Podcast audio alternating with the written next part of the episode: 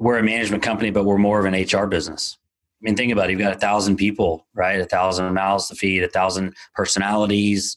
Um, so, I mean, it's it's a tremendous effort to make the dream come true per se on every single property, whether it's a value add property, a stabilized cash flowing deal, um, or a brand new lease up. You know, it takes a lot of work. It was sometimes little reward, right? But again, being in the management business can sometimes feel like a thankless job, right?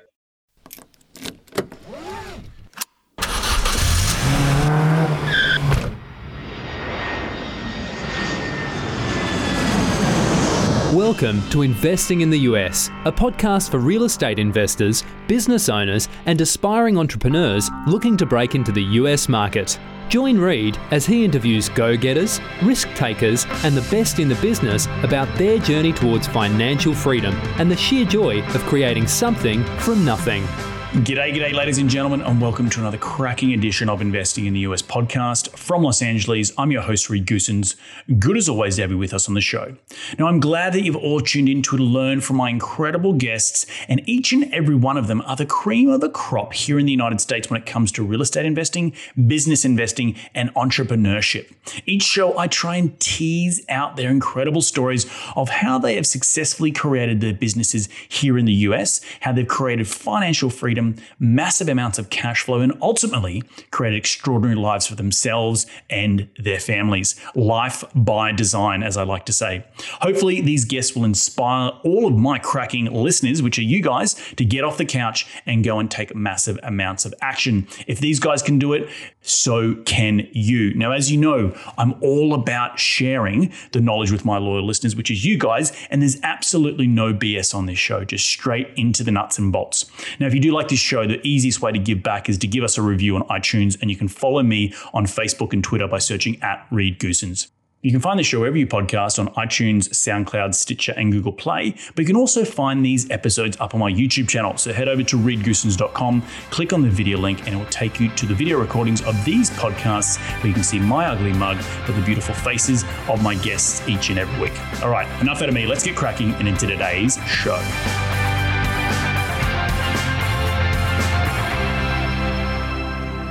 Today in the show, I had the pleasure of speaking with Max Reinbach III. Now, Max currently serves as Vice President, Client Services at Roscoe Property Management, or RPM, a full service multifamily management company based in Austin, Texas. And they are actually the property management company on our portfolio at Wildhorn Capital. He is responsible for all the business development efforts related to the third party fee management platform. And prior to joining RPM, Max served as Vice President of Stream Realty's multifamily division and he's also worked with both Cypress Realty Advisors and Apartment Realty Advisors. Prior to that, for several years, Max was a marketing principal at Greystar Real Estate Management. So he comes to this show with a massive amount of wealth and knowledge in the property management industry and space. And I'm really pumped to have him on the show today to share his incredible insight and knowledge. But enough out of me. Let's get him out here. G'day, Max. Welcome to the show. How you doing today, mate? Hey, Reed. Thanks for having me, buddy. Um, great to see you too, and, and great to uh, be a part of this wonderful uh, podcast. Uh, you know, I'm really happy that you were able to come on the show and, and, share your experience. And for those people, the listeners listening out there today, Max has been quite influential in bringing our company, or Andrew, my business partner at Wildhorn Capital, over to Roscoe. And uh, before we get into that, Max, um, do you want to rewind the clock and tell me how you made your first ever dollar as a kid? Yeah, sure. So um, I grew up on a small East Texas town and outside of town on a farm. Um, and looking back, you know, I've got a, a young child now, an almost 17 month old little boy, Max the fourth. Um, and I think about kids growing up that had allowances or they did chores and got, you know, paid a nickel a day or a couple bucks, you know, whatever it is, right? But they had they had spending money and looking back on it, I never truly earned a dollar um, growing up. I mean, from the ages of, I don't know, when you're doing chores, what is that, seven to, before you can get a real job at like 15 or 16. But uh, jokingly enough, looking back, and I talk to my dad about this all the time, I worked for dinner, right? growing up, and I worked for the sports teams. And, and, and what I mean is, you know, I made the mistake, and I jokingly say that I made the mistake of telling my dad when I was probably 11 years old that I wanted to help maintain the farm, right? It was 60 acres. We probably had 30 head of beef master cattle. Uh, we had a horse. We had three big pastures, two bass ponds, catfish ponds, that sort of thing. And and the big problem with that is my dad worked in the oil and gas business, and he was drilling wells all over Texas, and so he was gone a bunch, right? And so when I took the leap and told him that you know I wanted to help him, he kind of said, "All right, great. Here's the keys to the tractor. Here's the keys to the lawnmower. This is what you need to do.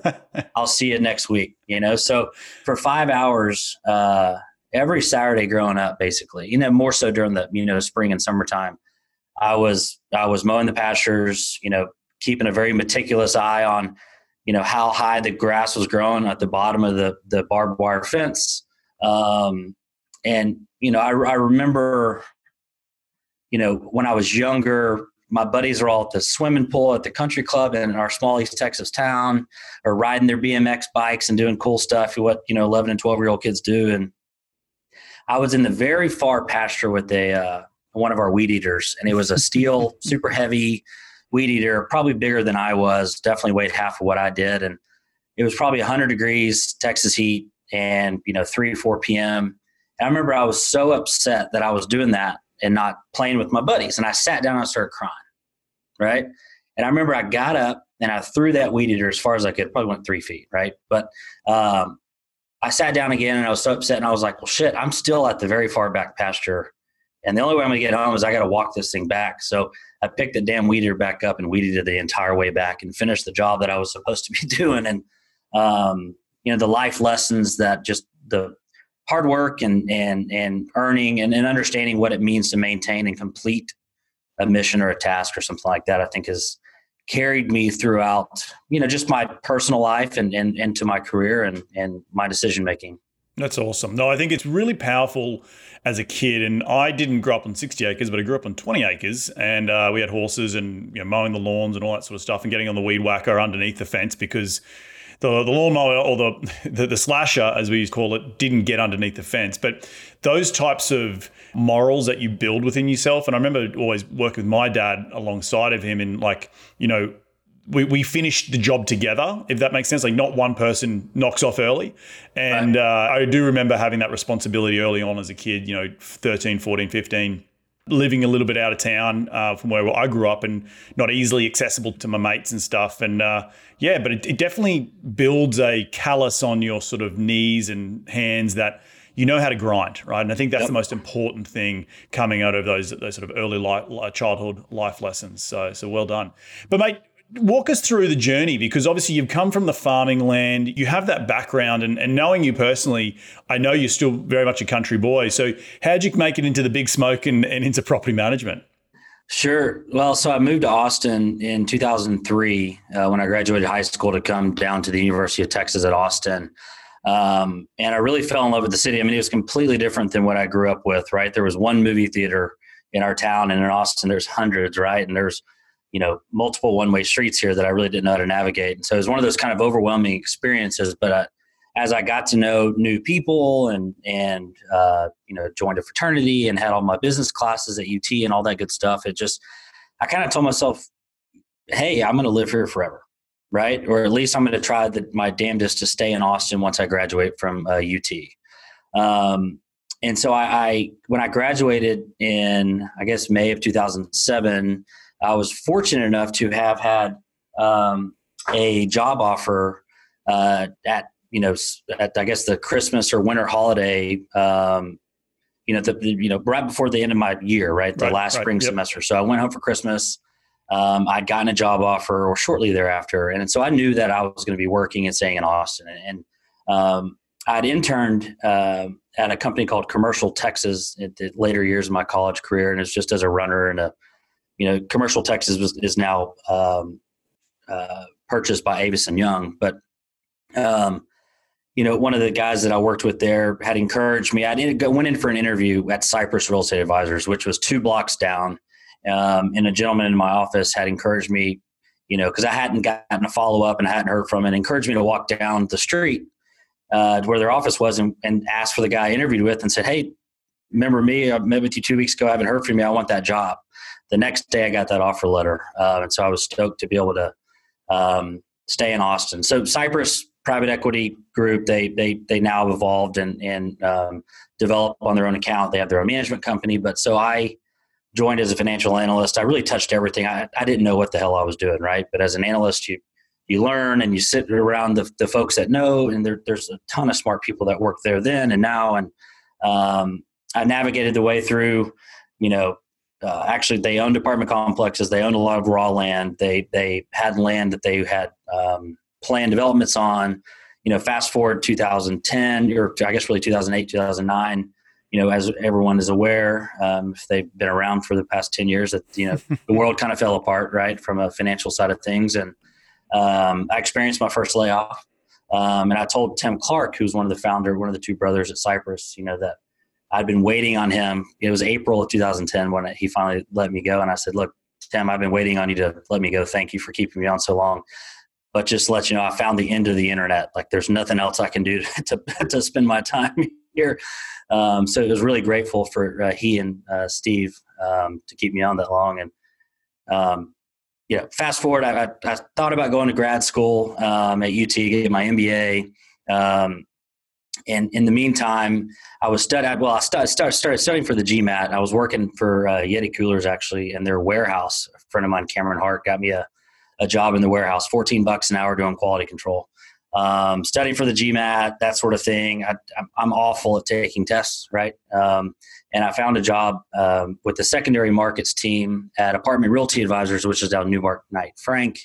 Um, Jeff Patterson and his team had hired me over there um, to be their analyst, right? And so it got me back into real estate, as I call it, right? Or, you know, I was in a warehouse, right? But I got back into the real estate business um, after having kind of a, a, blow, you know, getting laid off. You're 25 years old, you know, you think the world's over. Mm-hmm. Um, but I got back into the game per se, and I was with them for about nine months. Um, and you know, we underwrote probably 25,000 units. Nothing was selling at that time, right? I, I really figured out that being an analyst and being behind a computer screen all day long is not something for me, mm-hmm. right? I, I think you know, Reed, you know me, but I just I, I feel like I, I, do better talking to people, whether it's existing relationships or new relationships. You know, that's how I thrive. And the, what I'm getting to, you know, at about month nine, it was May of 2011. I got a call from uh, Derek Brown at Greystar. He's the Central Austin. Uh, at the time, I, I, think he's still involved heavily in the Central Austin development side of things. But for Greystar, his wife actually was an accountant at Cypress, and I'd met Derek at a Christmas party one of Cypress's Christmas parties, and he must have either thought I was a nice guy or had the had the what it took to to sell a management service. And long story short, I interviewed for a position at Greystar um, in Austin uh, to fill a gap that they had there, and got the job. And and that's what I really call you know where I've started my career. Right, mm-hmm. had a lot of training, I had a lot of just time in the trenches. Um, learning the under, you know learning the business and learning the modeling side of things and understanding the metrics of the multifamily side of the commercial real estate uh, industry. Um, but now I got to kind of use twofold, right? Talking to people, selling something, um, creating relationships. Um, and I was fortunate to really get my training there and, and understanding how it really worked, right? And Greystar then probably had, I don't know, 150,000 units under management, right? And they're such a, a, whale of the industry, right? Um, now. Um, and so you know, I was there for about three years, really wanted to do something more entrepreneurial. Um, and Jeff Patterson, my old boss from ARA, um, decided to break away uh, before the Newmark acquisition of ARA because um, he wanted to do senior housing development. So he calls me and says, Hey, do you want to come to Stream? Uh, I'm going to do development. My other partners are going to do investment sales. I want you to do management. I was like, Sure. I'm, I remember thinking, I'm not 30. I'm not married. I don't have any children. Why not? You know, what, what am I what do I have to lose, right? Um, so we went over there and took a stab at it all, and, and I was there for about two and a half years. And um, I got a my cell phone rang one day, um, and it was Angelique Goodenough um, and Jason Berkowitz. Jason Berkowitz is the president of Roscoe uh, Property Management, and Angelique is the EVP, Executive Vice President. She called me and said, "Hey, this is Angelique Goodenough. How are you?" And I was like, kind of like, "Good. How are you doing?" you know.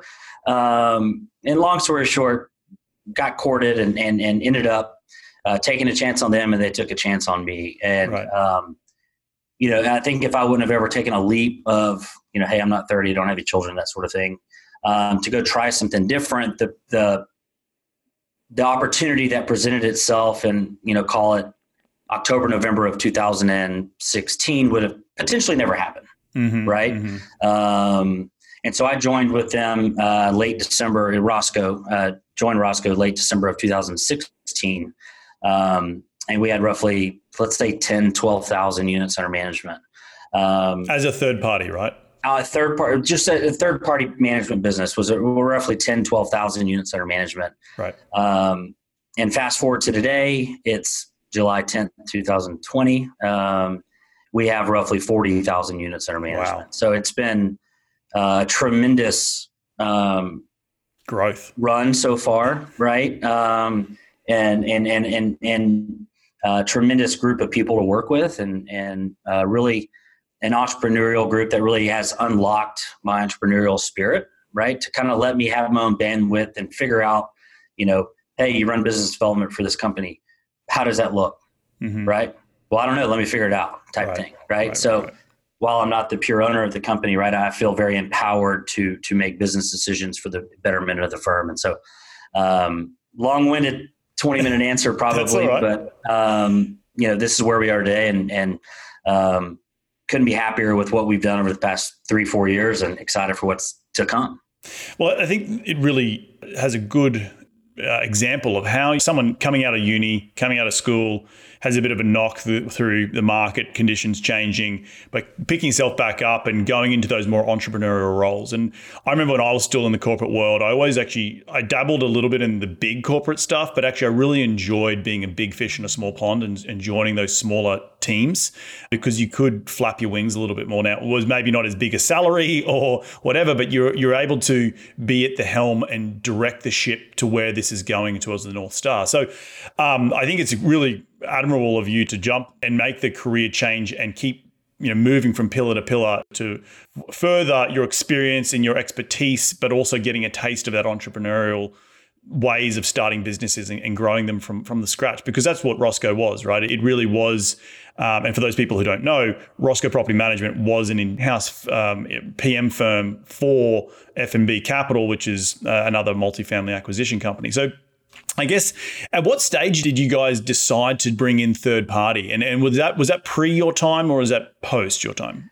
Yeah, so I'll kind of give you a little bit of history here. So Jason Berkowitz um, started Roscoe uh, Properties. We've rebranded, re, re, we rebranded, call it 18 months ago to RPM, Roscoe Property Management. But Jason started Roscoe Properties in 2002. Um, he had when he was a senior at UT, I think he graduated 2001 maybe, but he had bought a duplex and renovated it and leased it, and and decided that hey, this is pretty fun, you know, to to be in the real estate game. And I call it a Cinderella story. I'm sure you know whatever the right term is. I don't know, but I think it's pretty appropriate. He he flipped two to four and then a fourplex to an eightplex and eight yep. to 16 and then started syndicating some you know friends and family to buy some 50 unit projects that turned into 100 unit projects and and really Roscoe Properties was that was this business. Um, and funny story, and and uh, he went to go collect his first rent check from one of his first residents, and and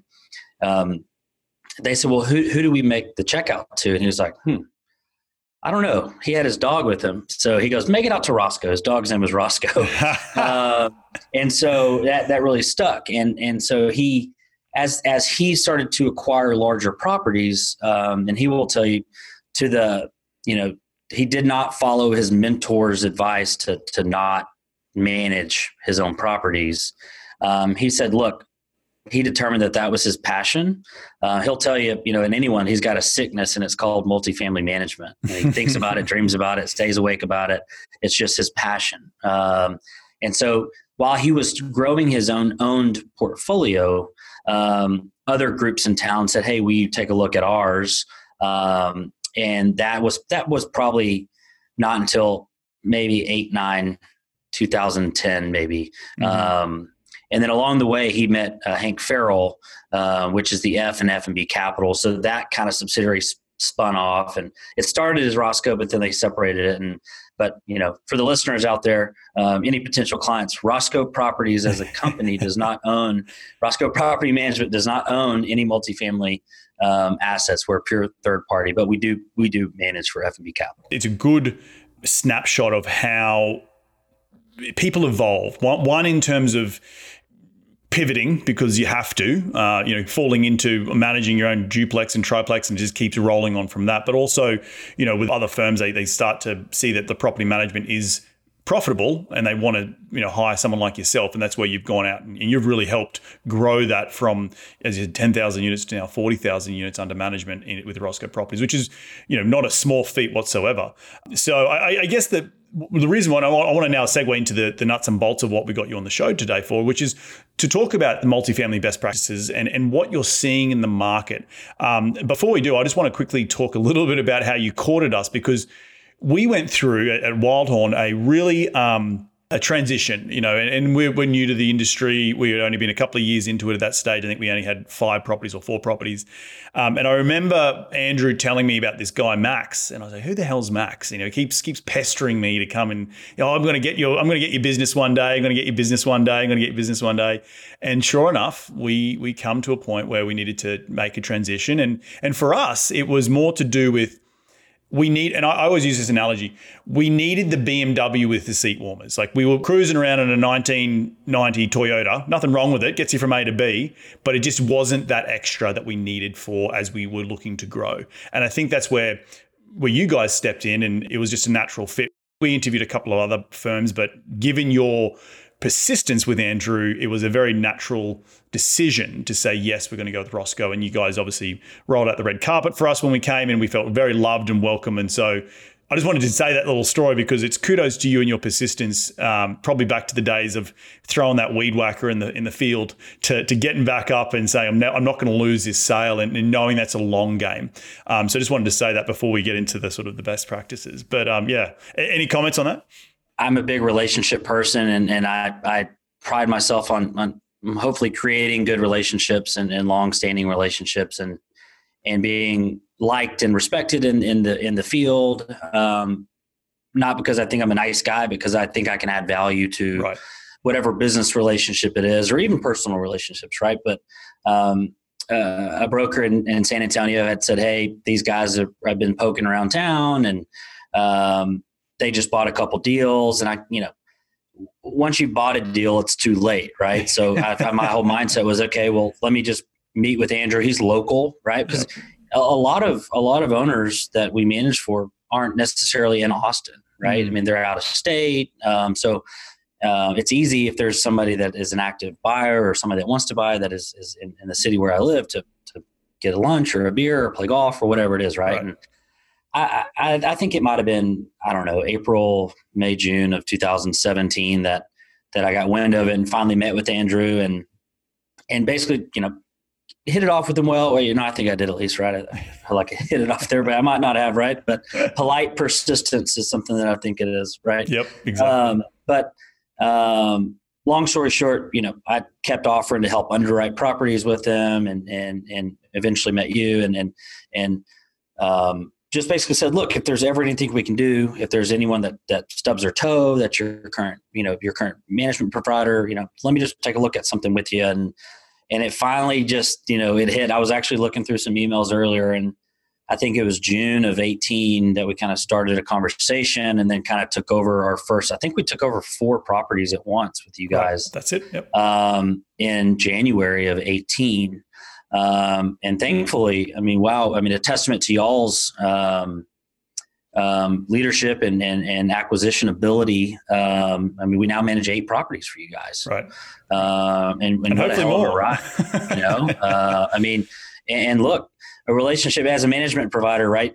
We're, we're a vendor that has a 30 day opportunity, right? Every 30 days, we've got to keep the business, right? And mm-hmm, so, mm-hmm. Um, I think that, you know, kind of leading into the best practice side of things on the question is, you know, the people that we hire and, and, and really the folks that we, um, or how we interact from, you know, even starting with me at, at, at the business development side of things, right, um, down to the the regional vice presidents and regional managers that get involved with the on the got involved with you guys on the front end to earn your trust, right? Um, but then the first property we took over th- second, third, fourth, and now up to eight is is the team that we build around, right? So. To to kind of go into best practice, I think there, there's there's so many different things that that management companies can do um, to talk about best practice. But really, at the end of the day, and I've had so many people say, Max, thanks for your persistence, but like I need to know, I need to talk to the person that's going to be managing my property, like mm-hmm. literally on the ground managing the property. And so the people, um, you know, we, we say the people behind the properties, it's one of our slogans, and, and that is true. The people um, in the business that are in the trenches day in and day out uh, are the most important asset of any management company. Right. Um, that is from the porter to the manager, and then furthermore to the folks that oversee from the, the corporate office, and then all the support departments that management companies have and that we have are imperative to our success. Right? Because look, owners can uh, buy a deal, and maybe it's a bad buy at the bad, the wrong time, but there's still operations that have to be done and done well. Right. Um, and so, really, I, if if I highlight anything on best practice, it's the people.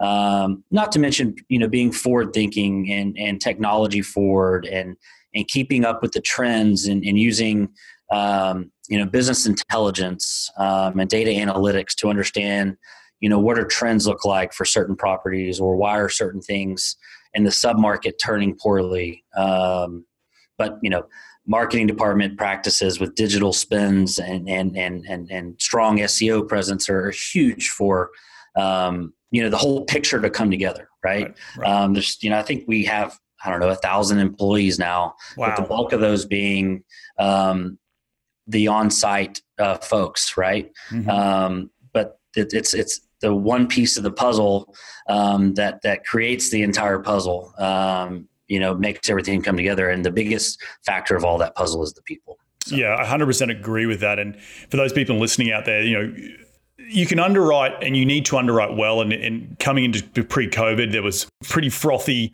um, times and cap rates were really compressed, and and that is you know can cause pain on the operations side when you take over an asset. But really, how you get out of the gates is determined upon how well the, the, bum in the seat is on the property. And if you're doing a large value add rehab, controlling that process is really important. If you get out of the starting blocks, you stumble, it's very hard to catch up, right? And you spend a lot of time. And we've had, you know, not to your fault at Roscoe, but just to the quality of the market of which you're trying to pull good talent from is tough, right? And you know, the differences between San Antonio and Austin. There is there's nuances to that, and it really comes down to the people who are in those key regional management positions, um, understanding and, and creating teams around them that is to support the vision of which you know we as owners want it to happen. And and there's stumbling all the time. Like we're, we're always learning. I'm learning as a, as a new owner. You guys are learning as you grow. But it's really important that team aspect, and I I, I can't drum that home enough.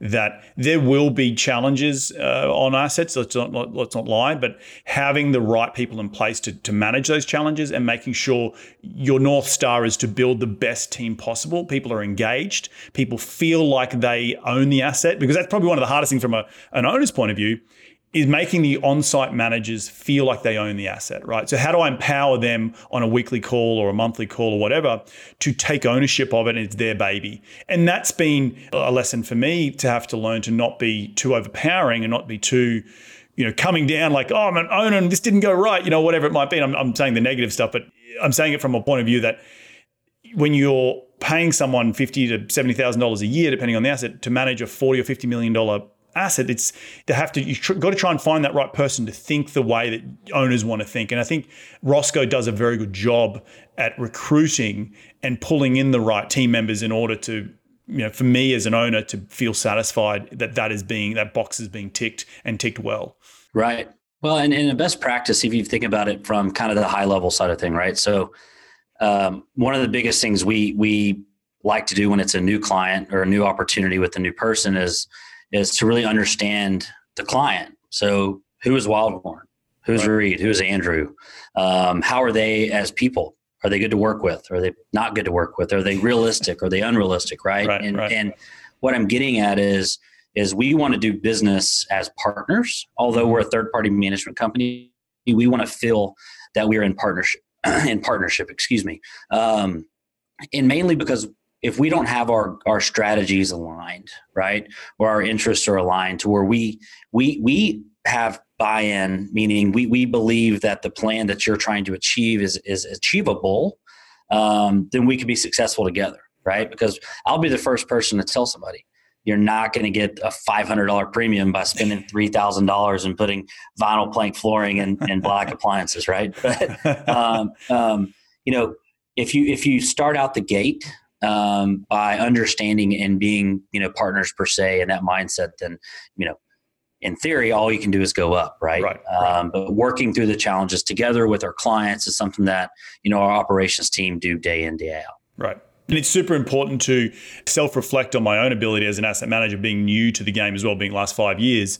You know, making sure that I check myself at the door um, to make sure that I am bringing the right type of attitude when I interface with my managers on site, even though they're not my managers or they, they're not my employees, but I have to sort of treat them like an employee. So we're all rowing in the same direction. We're all in the boat together and we're all going to that to, you know that same direction because sometimes it's hard to get in the boat together, right? And then everyone starts rowing in opposite directions. So as a good asset manager, I need to manage you guys and your team, but they need to also the effective communication and not just telling part of where we want to go, like saying we need to. This is where we're going with this asset, and here's why. And then people people feel like, okay, I now understand. I now see the clear picture. And I feel like, and it all just comes down to people management at the end of the day, you know, and effective communication. Yeah, well, I mean, Jason will tell you sometimes, you know, he, we're a management company, but we're more of an HR business. I mean, think about it. You've got a thousand people, right? A thousand mouths to feed, a thousand personalities. Um, so, I mean, it's it's a tremendous effort to make the dream come true per se on every single property, whether it's a value add property, a stabilized cash flowing deal, um, or a brand new lease up. You know, it takes a lot of work. It was sometimes little reward, right? But again, being in the management business can sometimes feel like a thankless job, right?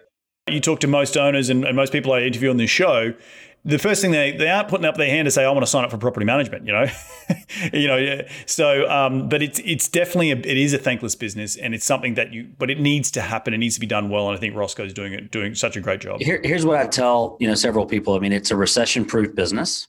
Um, there's always going to be uh, properties to be or uh, units at, at, apartment communities to be leased. There's people that are always going to rent an apartment. Mm-hmm. Um, good, bad, or indifferent, great people, right? Um, but there's always going to be somebody that needs to change that air filter or fix that light bulb or or lease that apartment, right? And so um, it, the apartment business feeds a lot of people, right? Um, and it that, that there's reward in that, right? And and and for me, if we're able to add you know 10,000 units a year or 5,000 whatever it may be if we're growing that means we're employing more people um, and really hopefully changing people's lives for the better, right? Because you know they people that rent an apartment trust you with their home. Mm-hmm. Think about it. That's their home. Their biggest check they write every month to live in a box, right?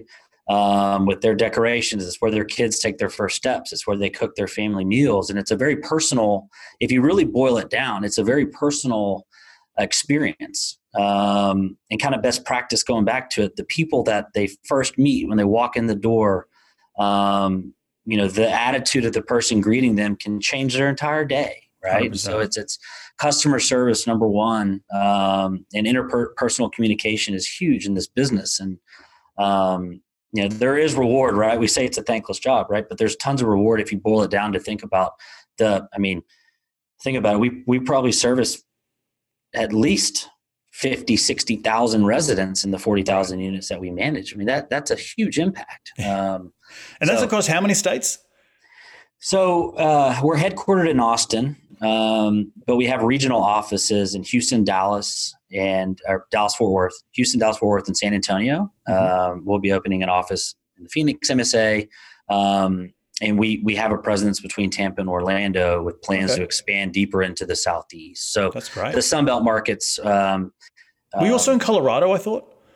Yeah, we we we had, gosh, probably fifteen hundred units in in um, in the Denver MSA um, for probably two years. It was a, a, several Class A lease ups that we start from start to finish. Mm-hmm. Um, that unfortunately, in today's business climate, the merchant build mentality is, is um, has been super successful. Um, and so the our efforts in, in growing Denver uh, were unsuccessful per se, right? But right. there's there's big plans to uh, make a big splash back into Denver soon.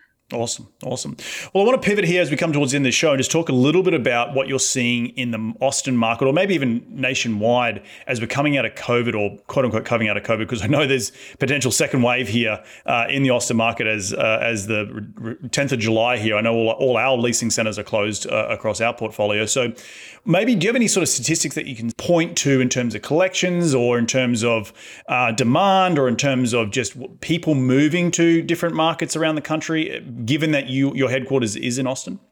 Sure. You know, I'll, I'll go high level for let's say Texas, right? Because right. the bulk of our, you know, 98% of the 40,000 units is in, in the four major markets in Texas. But once all this hit, I mean, I remember March 13th was kind of the day for us to kind of sit back and go, you know, folks from the corporate offices go home. You know, our, our executive team immediately got to work on on policies and procedures and do's and don'ts. And has constantly been navigating the COVID protocols that are ever changing. And, you know, I remember thinking, gosh, you know, I thought 80% of people would pay their rent in April, right? Mm-hmm. Because all the news came about about you can't evict anybody and people were losing jobs and that sort of thing. And, and um, in April, we collected 98% of billed rents in our entire portfolio. And I remember thinking, great, I'll be optimistic about May. We move into May, we collected 98% again. Um, and I kept pushing it a month, right? I was talking to a potential client earlier today and I said, I'll be optimistic until December if we keep collecting these rents like this, right? But um, so 98% April, 98% May, June, um, we are, uh, we, we, we, we tickled 98%. Um, and into July right now, rent collections are super strong. And you know, typically all rents due by the fifth or you're, you're getting filed for eviction, but that, that the, the policies have been very, um, relaxed um, and, and, having people go on payment plans. So, you know, in a couple weeks, you know, in another 10 days or so, we'll be able to really uh, have a grip on where we think collections will be for July. Um, but I, I'm, I am personally um, encouraged by the strong um, rent collection data um, because people are prioritizing paying for their rent and, and, and job or not, right? Um, the stimulus checks and uh, unemployment if you if you had to go that route, but um, that's for collection. So, just generally speaking, if you look at the marketplace, um, my opinion, right, rents are flat. Um, new leases, at least, right? Um, and they'll continue to be flat, right? You think in the next? Yeah, I mean, any deal that anyone's buying, likely today, there's zero percent rent growth in year one, and maybe yep. two in year two percent in year two, and then maybe tick back up to three to four in year three. Just yep. God willing, we can all make you know we can make it through all this pandemic stuff, and um, but the big focus is is occupancy, right? So closing the back door per se on a stabilized mm-hmm. property. Um, so not trying to hammer um, renewals at you know five ten percent renewal. We're we're really working to keep residents um, if they're happy, you know, and want to stay there or don't have some type of life event that has occurred. We want to keep them, and so a lot of renewals are you're seeing flat. Um, there are some pockets um, where there's been deals that clients have purchased that there's been long term ownership. They were occupancy focused to where we knew that there was some rent uh, uh, upward mobility. And so we have had some communities that have had um, very strong uh, new lease percentage increases over old leases.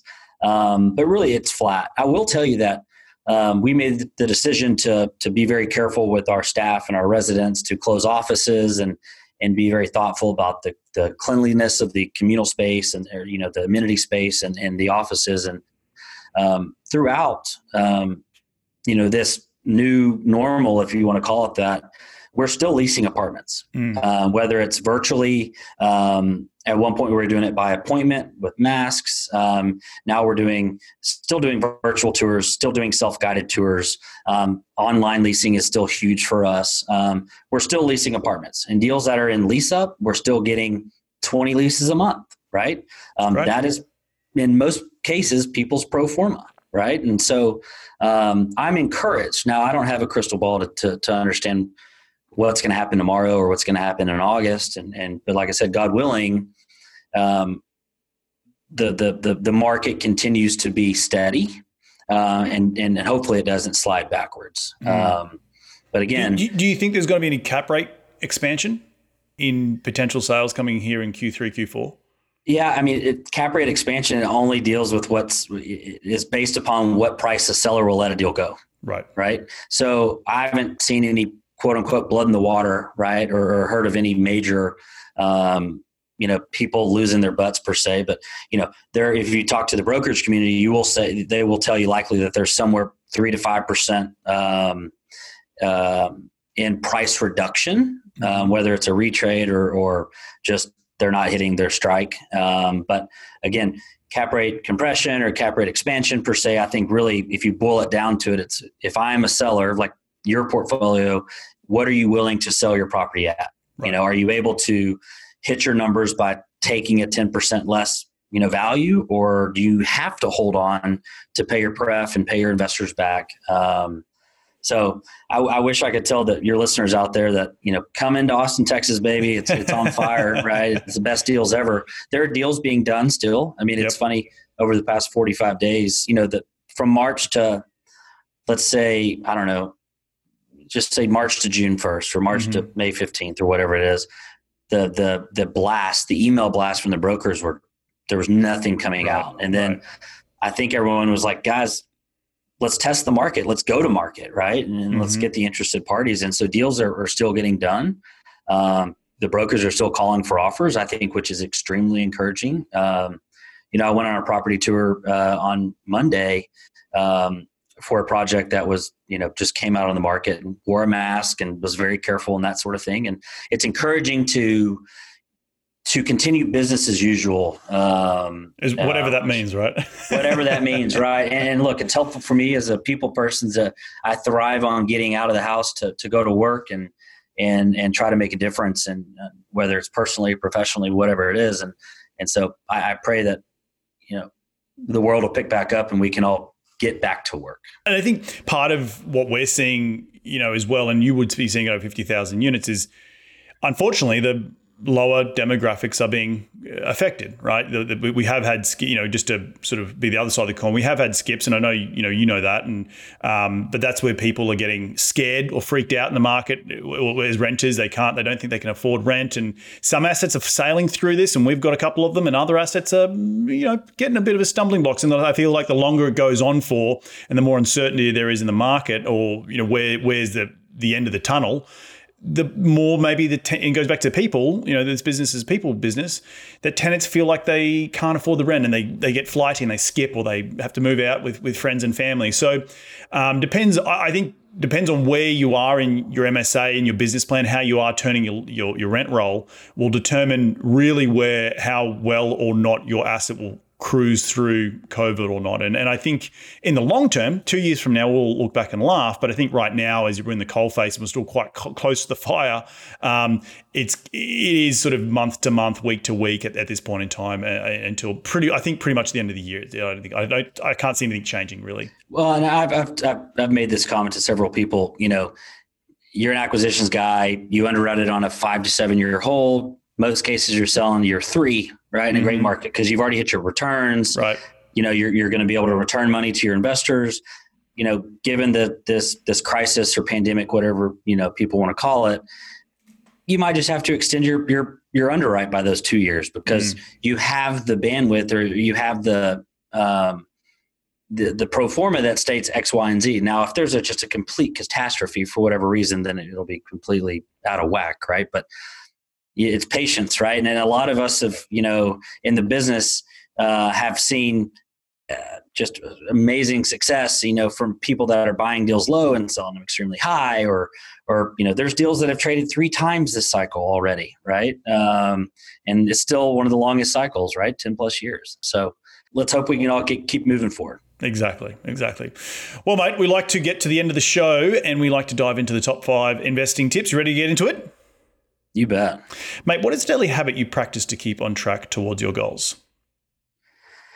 You know, um, I, I used to be a sleep in type guy, and, and my wife and I had a son uh, roughly 17 months ago. And so that's made me go to bed earlier and, and get up early and, and, and, really trying to get to the gym a couple, three times a week or so. Um, but trying to reflect on how lucky we all are, right? um, whether it's in family or, or, or in, in, our careers, but just really practicing, you know, thankfulness mm-hmm. um, and, and staying realistic about where I am in my life and, and, and where I want to go. And, and just really going back to the fact that happiness is key, right? Mm-hmm. So just staying humble and and and and trying to do my best every day um, for the people I work with and for the people that you know look up to me or rely on me. Yeah, 100%. I think it's really important as we come through, particularly in these times, right, where so much uncertainty, having that quiet time in the morning to do a bit of self reflection, bit of gratitude, um, and, being humble, um, I think helps us mentally um, keep keep keep charting these uncharted territories and waters and that we're currently going through right now. So I think that's uh, really, really awesome stuff. Uh, question number two is: Who has been the most influential person in your career to date?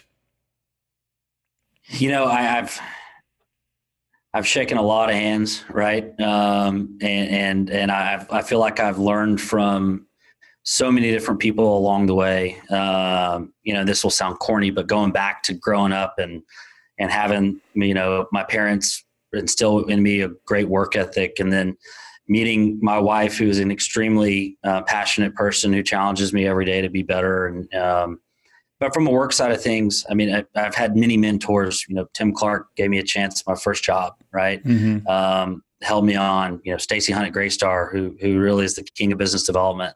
Um, you know, in our in the multifamily industry, was an extreme um, benefit for me to to to look at and to to learn from.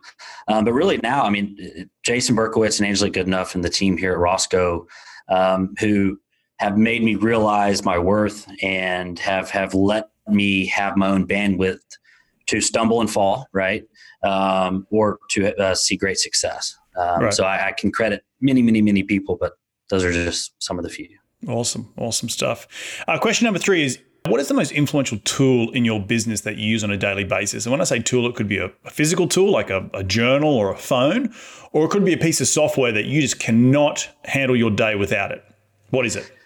Well, I'll tell you lately it's Zoom, right? I mean, we're staring at each other right now, thousands of miles away from each other. But, um, you know, I, I, think technology in general, uh, I mean, gosh, um, I'm old school and, and still use a, a, scribble pad, but, you know, several members on my team use Salesforce to keep up with what's going on in our pipeline. But, you know, me being a, face to face type person um, and thriving on having a coffee or a lunch or a beer um, to get to know someone and create a relationship um, is, is, is, is, how I feel I, I get up and, and do my day to day every day. But literally, I mean, Zoom throughout this process has, has been the way that I can see people uh, and read reactions to if I'm pitching business or, um, um, you know, even just giving an update on something. It, it's very hard to um, understand um, what the other person's receiving you're saying if you're just talking on the telephone. So. Right. Right, right, right. No, I, I, think Zoom's their stock price must be going through the roof right now. Everyone's, everyone's using it. My question number four is: in one sentence, what has been the biggest failure in your career? What did you learn from that failure? Sure. Um, gosh, I've, I've been working for what 13 years now, and and which is a, a, a tiny speck on the time spectrum of, of a career, right? So. I, I think I think I've had thousands of failures, right? Whether it was not being the best at Excel and turning in a, a poor report, or um, uh, maybe not taking the advice of a mentor correctly, um, or not training someone that reports to me effectively to where they're not growing, right? Um, but I think even just failure and and maybe you know approaching something the wrong way in a pitch and maybe not winning the business that way. I mean, there's so many failures. It's hard to point to one, right? I wish I could say this is the only time I've messed up and this is what happened. Um, and it turned in my, my, my life left versus right, right? I think that the failures that we all experience, we might not even know it, right? Um, uh, what we failed at, I think helped shape our, you know, our, our life and, and our careers lessons, right? Stumbling stones or failures are, are lessons. So, yeah, I, I, completely agree with that. And we all will have them and we'll continue to have them as as we grow and evolve as people, as humans, as leaders, as investors, and all the, all the rest of it. So, yeah, good answer. Mate, last question is where can people reach you to continue the conversation? They want to be in your sphere. Where do they go? Gosh, you can find me on every social media platform out there. Uh, my cell phone is great. Um, uh, you can always get me there 512 608 5419. Uh, my work email is max.reinbach. That's R E I N B as in Bravo, ACH at R, P as in Paul, M as in Max, living, L I V I N G dot com. Awesome. Awesome stuff, mate. Well, look, I want to thank you so much for jumping on the show today. I just want to reflect some of the things that I took away from today's episode.